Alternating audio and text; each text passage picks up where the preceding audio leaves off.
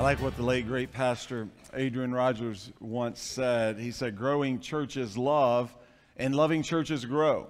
Growing churches love and loving churches grow. Growing churches are made up of growing followers of Jesus. Loving churches are made up of loving followers of Jesus. I believe this was certainly true of the church in Thessalonica years and years ago. And I believe this is also true of our church today. Growing churches love and loving churches grow. I believe that speaks to you and to me as brothers and sisters in Christ Jesus. Open your Bibles with me to 1 Thessalonians chapter 5. We are continuing in our study through 1 Thessalonians, and I want to remind us of four points about uh, the believers in Thessalonica, this Thessalonian church, uh, as we continue our study of this final fantastic passage of Scripture in chapter 5. So we're going to move through these points real quickly. Uh, we've already touched on these points in our study through 1 Thessalonians, but I want to remind us this morning because I believe it's applicable to where God's going to take us uh, this morning uh, through our time together with Him. Number one, the church in Thessalonica was a growing church. They were growing in their relationship with Christ Jesus. They were living what they were learning from God's Word. In chapter 4, verses 1 and 2 of 1 Thessalonians, Paul said, Additionally, then, brothers and sisters, we ask and encourage you in the Lord Jesus that as you have received instruction from us on how you should live and please God, as you are doing, say that with me out loud. As you are doing, do this even more, for we know what commands we gave you through the Lord Jesus. These believers were living and pleasing God like a great coach, like a great parent, like a great pastor, Paul challenged them to do this even more. Secondly, the church in Thessalonica was a loving church. The believers in Thessalonica loved one another and they loved Paul, Silas, and Timothy. In verses 9 and 10 of chapter 4, Paul said about brotherly love, You don't need me to write you because you yourselves are taught by God to love one another. In fact, you are doing this toward all the brothers and sisters in the entire region of Macedonia, but we encourage you, brothers and sisters, to do this even more. Paul, once again, encourage the believers to love one another more and more in Christ Jesus. The church in Thessalonica was also an encouraging church. These believers encouraged one another with God's truth. Paul challenged them, Paul encouraged the believers in Thessalonica to encourage one another with the truth he was sharing to them in his letter to them. Paul knew God's truth would encourage them to stand firm in their faith in Christ Jesus as they faced persecution and opposition for their faith in Christ Jesus. Paul knew God's truth would encourage them specifically regarding the coming of Jesus for followers of Jesus. The fourth point we see is the church in Thessalonica was a young church. Uh, they were young in their faith in Christ Jesus. They were brand new believers. This was a brand new church plant. Paul, Silas, and Timothy taught them faithfully, lovingly, and patiently the truth of God's word. I believe we have a lot in common with the church in Thessalonica. We are a growing church. We are a loving church. We are an encouraging church. We are a church God is changing and teaching and using for His purposes in His strength for His glory week after week after week. Listen, God meets with us every week to teach us, to make us more like Christ Jesus, and to prepare us for all that He has for us in the days to come. It's exciting to be a part of our church family. It's exciting to watch God work and move week after week after week. Amen? It's exciting to be a child of God. So, Father, we thank you for this morning. And God, I just thank you for your work in our midst. God, I thank you that you're changing lives for eternity right here within our church family, right here in our community. God, we know you're doing it in your world, but Father, we thank you that you are including us in your work in, in this small section of your world. And so, Father God, we ask that you would continue your work in us and through us. Even in these moments, God, you're speaking to us, and your Holy Spirit is going to teach us your truth. And so, Father, we ask that you would in advance give us courage to obey, give us the desire to obey, give us the strength to obey. God, we want to have eyes to see and ears to hear all that you have for us this morning. God, we know and recognize that your truth is for us. It's also to go through us to all those you place around us. And so, Father, we're ready to receive what you have for us now. In Jesus' name we pray. Amen and amen. Paul shared God's truth for our lives and our relationships here in this last teaching passage in chapter 5. Paul started the teaching in this last part of chapter 5 by focusing on the relationship between the pastor and the people, the ministers and the members in the local church family. We focused on this last week in verses 12 and 13. The pastors and ministers of the church are to work hard, they're to lead well, and they're to preach and teach God's word faithfully. The people and members in the church are to recognize their pastors and ministers, that are highly esteem their pastors and ministers, and they're to live in peace with God, with one another, and with their pastors. And so we focused on this extensively last Sunday. Paul shifted his focus now as we get to verse 14, and he is now going to focus his teaching on the relationship between believers in the church how believers, how brothers and sisters in Christ, how we are to relate to one another, how we are to minister to one another, how we are to do life with one another. Clearly, in Paul's teaching that we're going to look at this morning and beyond uh, in the weeks to come, clearly in this teaching, Paul was calling on the pastors and the ministers and the mature believers in Christ to step forward and take the lead, so to speak, on ministering to one another God's way. They were to set the example for the rest of the church family in what it means to flesh out these truths that we're going to look at this morning. What it means to minister to one another God's way. This truth, however, was for everyone in the church in Thessalonica, focusing now in on the relationships among the brothers and sisters in Christ Jesus. The good news for us is this teaching and truth is for all of us this morning.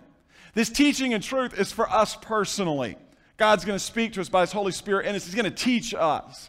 We need to hear this. That's why He's brought us here this morning. We all need to hear this truth and this teaching. Some of this is going to apply to us. Some of this is going to speak right to where you are, right to where I am as we look at this passage. And it's going to be a personal message to you. It's going to minister to you. The Holy Spirit's going to do his work of ministry in your heart and your mind as he begins to heal you, as he begins to change you in the likeness of Christ.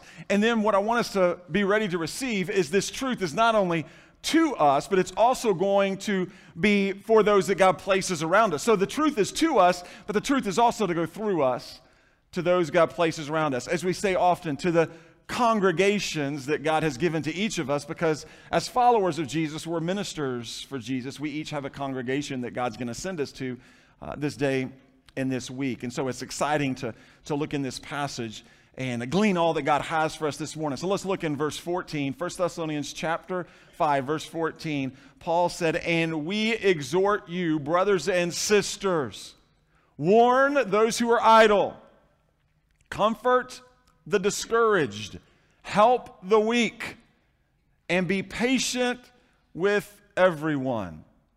Paul said, And we. We refer to Paul, Silas, and Timothy. Paul would oftentimes, and we've seen this throughout our study, say and write to them, now we, or and we, which was Paul's way of emphasizing to these believers that he was not alone in his love and encouragement and instruction to these believers. No, he had help. They had others who loved them and encouraged them and instructed them, that meaning specifically Silas and Timothy. He said, and we exhort you we exhort you. Exhort literally means to come alongside someone to help and to encourage and to urge them on in living for Jesus and walking in obedience to Jesus and growing in their faith in Christ Jesus. To exhort, to come alongside.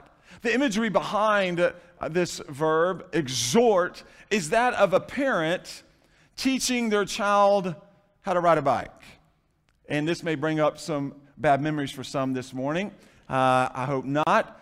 But as a parent, when you're teaching your children how to ride a bike, what you generally do is you begin and you stand right next to your child and you put them on the bike and you hold on to the bike because you begin by wanting them just to get comfortable sitting on the bike and making sure their feet hit the pedals and that everything can work well, getting a hold of the handlebars. And then at some point in time, you begin to walk as a parent beside them as they begin to pedal the bike. And then at some point in time, you progress to a kind of a slow jog beside your child as they begin to pick up a little speed and you still have your hand more than likely on the handlebars or on your child or on the bike as they're starting to get used to riding the bike. And then at a certain point in time, you begin to get into a pretty nice jog. And you make sure oxygen is close by as you are jogging and you're holding on to them and you're moving. And then as they get more confident, they start to pick up speed. At some point in time, you get into a full sprint and then you begin to let your hand off the bike. What's happening at every one of those stages is as a parent, you're exhorting your child, you're encouraging your child, you're cheering them on, you're helping them, you're urging them to stay in balance, to keep their eyes up, to hold on to the handlebars. You're encouraging the whole time. You see, the exhortations of the parent give the child the confidence to ride the bike. Paul, Silas, and Timothy, through this letter, are coming alongside the believers in Thessalonica to exhort them, to encourage them, to urge them on in following their instructions to them. And Paul, Silas, and Timothy's exhortations to the believers in Thessalonica gave the believers in Thessalonica the confidence and the encouragement they needed to follow the instructions that Paul was writing to them. So Paul said, And we exhort you, brothers and sisters. Once again, Paul referred to these believers as his brothers and sisters because they were family together in Christ Jesus by God's grace through their faith in Christ Jesus.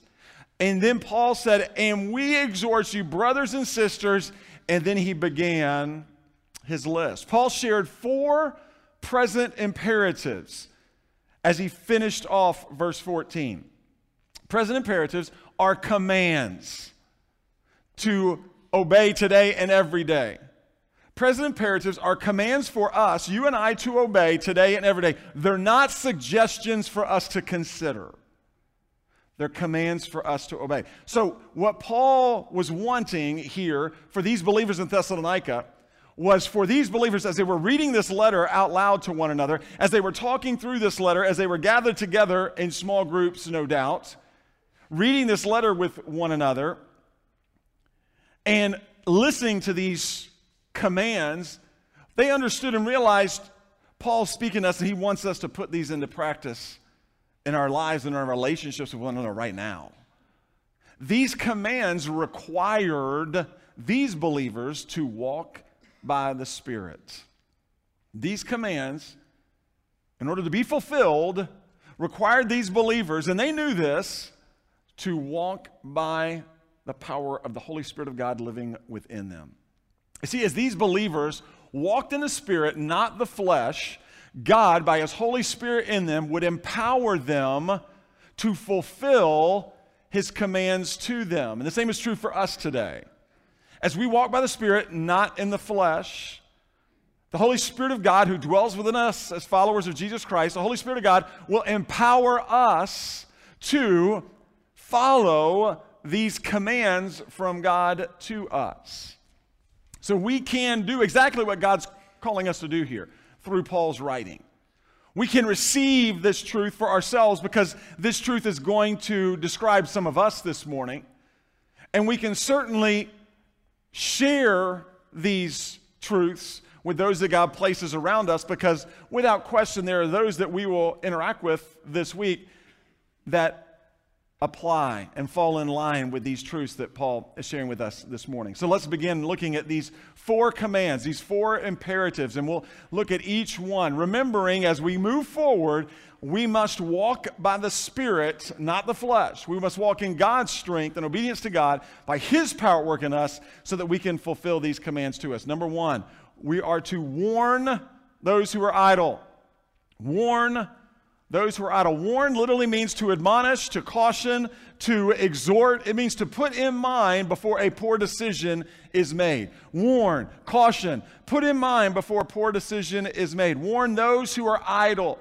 Those who are idle are, are described as those who are uh, disorderly, insubordinate, those who are lazy, out of line spiritually, those who are unruly. This term in Paul's day those who are idle, specifically referred to a soldier who broke ranks with the rest of his unit. The soldier would be described as an idle, unruly, out of line with the rest of the unit.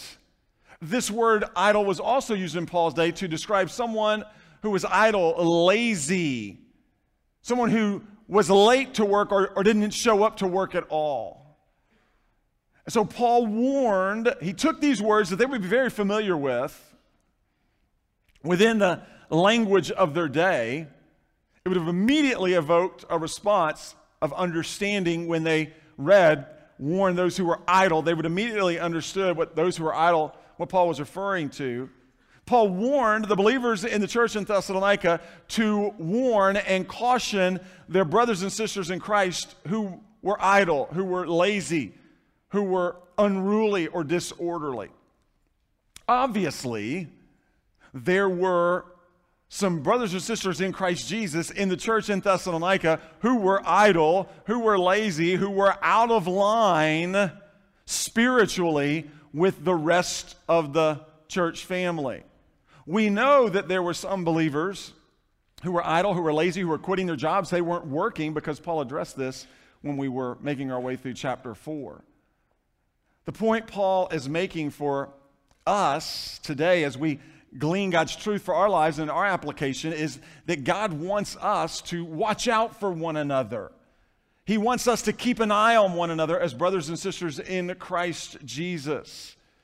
There are over 30 commands well over 30 one another commands in the New Testament that we, as followers of Jesus Christ, are called to obey. We are called to fulfill. And the way that we're able to obey and fulfill them is by watching out for one another.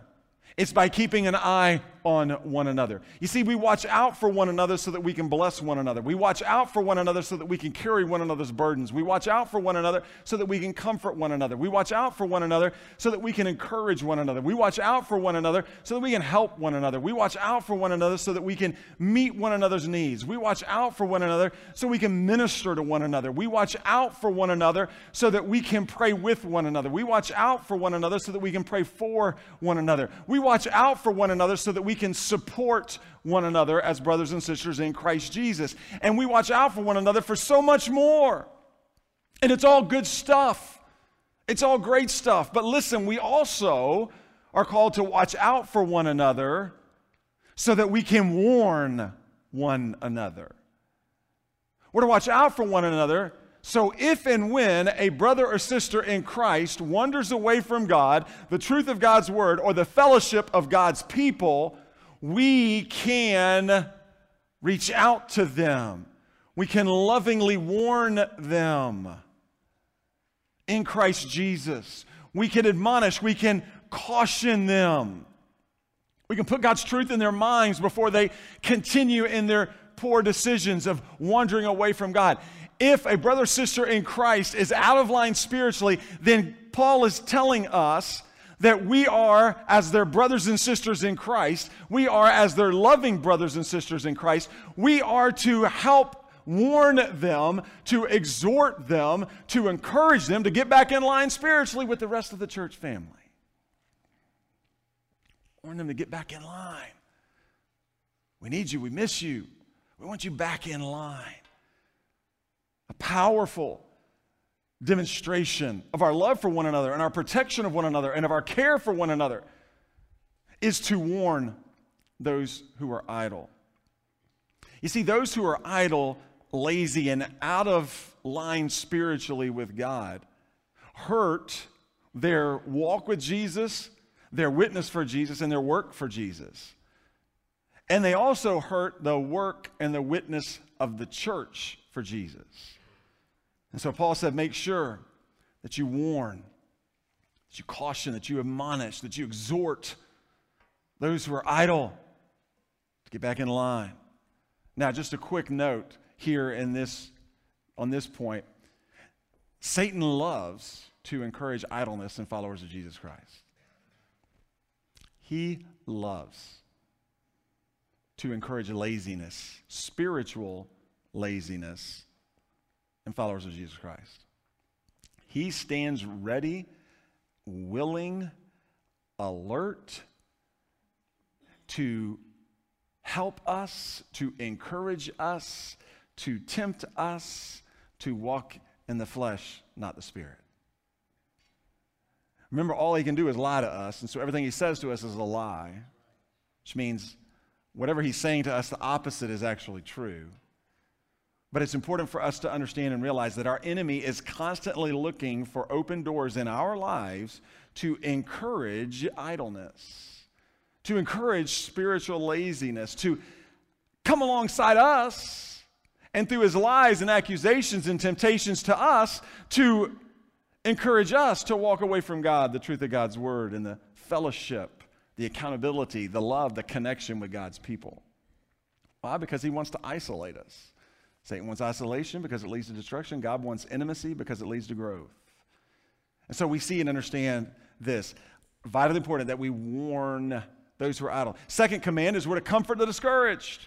We're to comfort the discouraged. Comfort means to encourage, it means to share encouragement. It means to care for others. It means to share encouraging words, calming words. It means to console. So, to encourage, to calm, to console, that means to comfort. To encourage, to calm, to console. The discouraged, the discouraged is defined as those who are faint hearted, those who are feeble minded, those who are little in spirit. Biblically, to discourage describes those who are timid and fearful to live out their faith in Jesus Christ. So, Paul commanded us, Paul commanded these believers, Paul is commanding all believers in Christ Jesus to come alongside the discouraged, the faint hearted, to come alongside those who are timid and fearful of living out their faith in Christ Jesus and speak encouraging words, speak calming words, speak consoling words to them. We're to comfort them. As Paul said in 2 Corinthians, we're to receive comfort from God. God comforts us in all of our troubles and afflictions and trials and tests. And so, as He comforts us, then He tells us that we're to take the comfort we've received from God and we're to comfort others. Why? Simply because we need to be comforted as followers of Jesus Christ and we need to be comforters as followers of Jesus Christ. Paul practiced what he preached as always. Again, Paul always practiced what he preached. If you look in, second, in 1 Thessalonians chapter 2, verses 11 and 12, Paul said this, As you know, like a father with his own children, we encouraged, comforted, say that with me, comforted, and implored each one of you to live worthy of God, who calls you into his own kingdom and glory. Paul practiced what he preached. He comforted the discouraged here. He comforted them when they were with them in Thessalonica. He's now challenging them in his letter to them to comfort those who are discouraged. Some of the believers in Thessalonica, and we know this through our study up to this point, some of the believers in Thessalonica were discouraged. They were discouraged because of the persecution and opposition they were facing for their faith and trust in Christ Jesus. Some were discouraged because they had brothers and sisters in Christ in the church who were dying before the return of Jesus. And they didn't know what that meant, as we've already studied. They were discouraged because of their uncertainty around the coming of Jesus, death, and heaven, and how that works. They were, some were discouraged because of their battle with sin on a day by day basis as they sought to live and please God, as they sought to live holy lives for God, as they sought to love others like God. You see, the discouraged believers needed comfort and encouragement. Paul said, Listen, within the local church family, warn those who are idle, but comfort the discouraged. Comfort them, encourage them, console them, help calm them the discouraged here. needed comfort and encouragement. Listen, we need to make sure, as God is speaking to us through this passage, that we comfort the discouraged among us. We need to make sure that we comfort the discouraged among us here within our church family, here right now in these moments. It's easy for us as followers of Jesus Christ to get discouraged. Whether it's due to the sin that we just can't seem to shake, whether it's due to the circumstances that just don't, don't seem to change, whether it's due to the people who continue to cause us hurt and pain and problems whether it's due to the lies from the enemy, which are bombarding our minds on a regular day in and day out basis, telling us we don't know enough, we're not good enough, we don't have enough, we're not strong enough, we're not enough, we blew it in the past, we're no good in the present.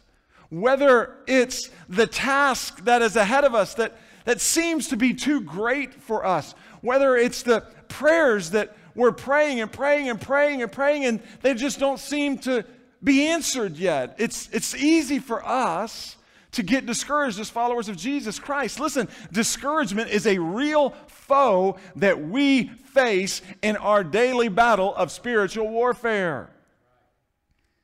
He's not putting down the discouraged. He's not ridiculing the discouraged. He's not saying the discouraged are wrong with their discouragement. He's saying comfort, help, encourage the discouraged. That's part of our ministry to one another. That's part of our relationship with one another. We must comfort and encourage the discouraged among us. You say, well, Mark, I don't know how to do that. I mean, I, I feel bad for folks when they're discouraged, and I know I've got some folks who are discouraged, but I just don't know what to say. And, and they're, they're so discouraged, I, I try to get around, but I don't know what to say, and I end up not saying anything, or I end up saying the wrong thing. And, I'm afraid I'm going to make it worse. Well, let me just help you out here. One of the greatest ways we can comfort and encourage one another, one of the greatest ways we can comfort and encourage the discouraged is through the truth of God's Word. Sharing God's Word with one another is one of our greatest comforts and encouragements as followers of Jesus Christ. Just sharing and reminding our brothers and sisters in Christ who are discouraged for whatever reason about the truth of God's word that reminds us that I lift up my eyes to the hills. Where does my help come from? My help comes from the Lord, the maker of heaven and earth. Since God is for us, no one or nothing can be against us. We're able to remind our brothers and sisters the Lord God said, Don't be afraid. Don't be terrified. Don't be discouraged. Have I not commanded you to be strong and courageous, for the Lord your God is with you wherever you go? You see, the scriptures teach us that our God will meet all our needs according to his glorious riches in Christ Jesus. The scriptures teach us that my God is able to make all grace abound to us, that in all times and all ways, having all that we need, we'll be able to abound in every good work. Our Almighty God tells us that He's the one who's at work in us to will act according to His good purpose, that His grace is sufficient for us and His power is made perfect in our weakness. And therefore, we can boast all the more gladly about our weaknesses because that's when God's power rests firmly and securely in and on us. You see, we can continue to share the truth of God's word. If we are anxious, all we got to do is cast our cares on the Lord because He cares for us. At what time we are afraid, we can trust in Him. The name of the Lord is a strong tower. The righteous run to it and are safe. You see, over and over again. It's a call to us to point one another to the truth of God's word, to point one another to what God says about us, to get our minds and our thoughts, which direct our feelings and actions off of what others have said to us, what others have said about us, what Satan is saying to us, and to get our hearts and our minds and our thoughts and our feelings and our actions on what this word of God says to us. Because what the word of God says to us is a whole lot better than what our enemy has to say to us. And we are blessed, we are encouraged, we are comforted as we bless, comfort, and encourage one another with the Word of God. It's a win win for us as brothers and sisters in Christ Jesus. And so we're to be ministers of comfort and encouragement to one another. Paul is saying, listen, as we walk for Christ, as we walk with Christ, as we live out our faith and trust in Jesus Christ, there are going to be times we're dealing with spiritual warfare. There are going to be times when we deal with idleness. There are going to be times where we get out of line spiritually. with the Word of God. We need that accountability from one another, that warning from one another to get back in line. There can be times when we're dealing with discouragement, times when we're hurting, and we need that love and support from one another. We need to comfort those who are discouraged. The third command, Paul says, we need to help the weak. We need to help those who are weak, our brothers and sisters who are weak. Help means to care for, it means to hold up firmly and support. That's what a little means to hold up firmly and support. It means to stay close enough to support one another. Weak. The weak means the feeble, those literally without strength. That's what weak means. The feeble, those without strength. Paul here was specifically referring to spiritual weakness. The strong mature believers in the church are to help support the young, weak believers in the church. The strong spiritual believers are to help the weak spiritual believers. Not because they're better or worse, because they've been walking with the Lord longer, have more experience and maturity than those who are just beginning their walk. Remember, this church was a young church, as we shared. It was young in their faith because these were brand new, brand new believers. The majority of these believers were brand new to the faith. And those who are new to the faith, those who are young in their faith in Christ Jesus, those who are recent converts to Christ Jesus, those who have recently placed their faith and trust in Christ Jesus, may initially struggle with accepting God's forgiveness of their past. They may initially struggle with being tempted to go back into some of the sinful patterns from their past. They may initially struggle with understanding what it really means and how they are to live and please God. They're young in their faith in Christ Jesus. It's understandable. Everyone who is young in their faith goes through that same challenging process. Paul knew this would be true of some of these believers in the church in Thessalonica because they were new to the faith in Christ Jesus. And so Paul said, We must help. He encouraged these believers, help those who are young, who are new, who are weak in their faith in Christ Jesus. Stay close enough to them so that you can hold them up and support them spiritually. Those who are mature in their faith are to help those who are young in their faith learn how to grow in their faith in Christ Jesus. This is what discipleship is all about. This is discipleship. What he's saying, help the weak, he's saying disciple one another. It is so vitally important for all of us as brothers and sisters in Christ, as followers of Christ, to be involved in discipleship. Discipleship happens in big group corporate settings, as in right here and right now. So put a big check, pat yourself on the back, pat your neighbor on the back, check that box this morning. Great job. Great job. You're doing it. We're in a discipleship process right now. We're growing in our faith in Christ Jesus. But listen, it doesn't stop in the big group corporately. It's vitally important to get into smaller groups. Our Wednesday night classes, our life teams, our Sunday morning life teams, our Sunday afternoon life teams. They're meeting again today. It's great opportunity to get connected in the small group, but it doesn't stop there. We must continue even into smaller groups, one on one, one on two, one on three. Allowing someone who is mature in the faith to pour into us so that we are able to grow in our faith in Christ Jesus. And then it's up to us to pour in to those who are young in the faith so that they can grow in their faith in Christ Jesus.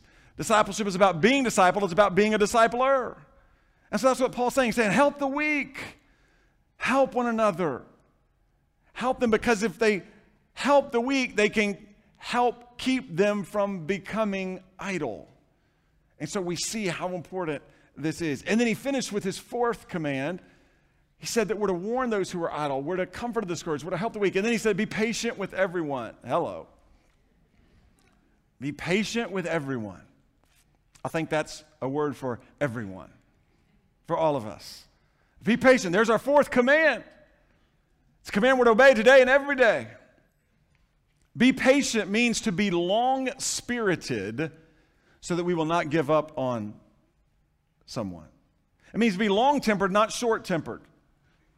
It means to take a long time to get heated up and angry. That's what be patient means. It means, hey, be patient. Take a long time before you get heated up and angry at someone. He said, be patient with everyone. With everyone means, you ready for this? Everyone. Believers and unbelievers. Paul challenged and commanded the believers in the church in Thessalonica to be patient with the people inside the church and the people outside the church. God wants us to follow this command today. God wants us to be patient with everyone.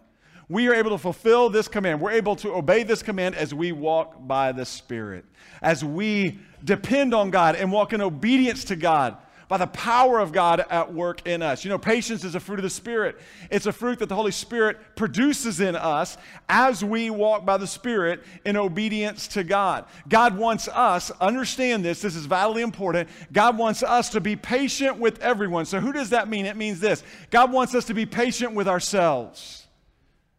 He wants us to be patient with ourselves. God wants you to be patient with you as you continue growing in your faith in Christ Jesus. We're to be patient with our brothers and sisters in Jesus. So we're to be patient with ourselves. We're to be patient with our brothers and sisters in Jesus. Third, we're to be patient with those who don't yet know Jesus. That pretty much includes everyone those who do and those who don't, ourselves. We're to be patient as God continues his work in us, through us, and around us. We're to continue to be patient. Continue walking with the Father, continue depending on Him and walking in obedience to Him, which allows us to continue to be patient with everyone around us. No matter what is going on outside of us, it allows us to be patient to those that God places around us. Understand and remember, God is a patient God, amen? He's a patient God. He's so patient with us. So it really does make sense that He would command us to be patient with those he places around us. It makes sense that he would command us as husbands to be patient with our wives. It makes sense that he would command our wives to be patient with our husbands. It makes sense that he would command us as parents to be patient with our children, not leading them to wrath frustration. It makes sense that he would command us as children to be patient with our parents. That he would command all of us as brothers and sisters in Christ to be patient with one another as brothers and sisters in Christ. Why? Well, because we're all growing day by day in our likeness to Jesus and our love for Jesus and our faith in Jesus. And these truths and these commands, when obeyed, help. Paul began his beautiful description of what love is and what love does by telling us that love is patient. Love is patient. And so we understand and realize we must be patient with everyone because God said so and that's, that's good enough. But I want to also suggest that we need to be patient with everyone because impatience does not work. Impatience doesn't work. It doesn't help us warn the idle. Impatience doesn't comfort or encourage the discouraged. Impatience doesn't help those who are weak, or really doesn't help those who are strong in their faith in Christ Jesus. Impatience hurts rather than helps. Impatience is not of the Father. Because we know our God is a patient God. He continues his work in us. He longs for everyone to come to repentance and none to perish apart from his saving knowledge and grace and relationship with His Son, our Savior, Jesus Christ. And so, once again, we're reminded these commands are for us. We're not to be idle.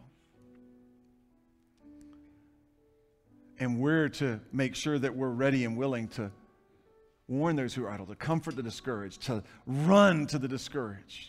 Quite honestly, as brothers and sisters in Christ, when we know if someone is discouraged, when someone's hurting, man, we should take out an all out sprint. All out sprint to them. We should stay so close to those who are young in the faith that we can help hold them up and support them and help them to learn how to walk on their own in their new relationship with Christ Jesus. Being patient with everyone that God places around us.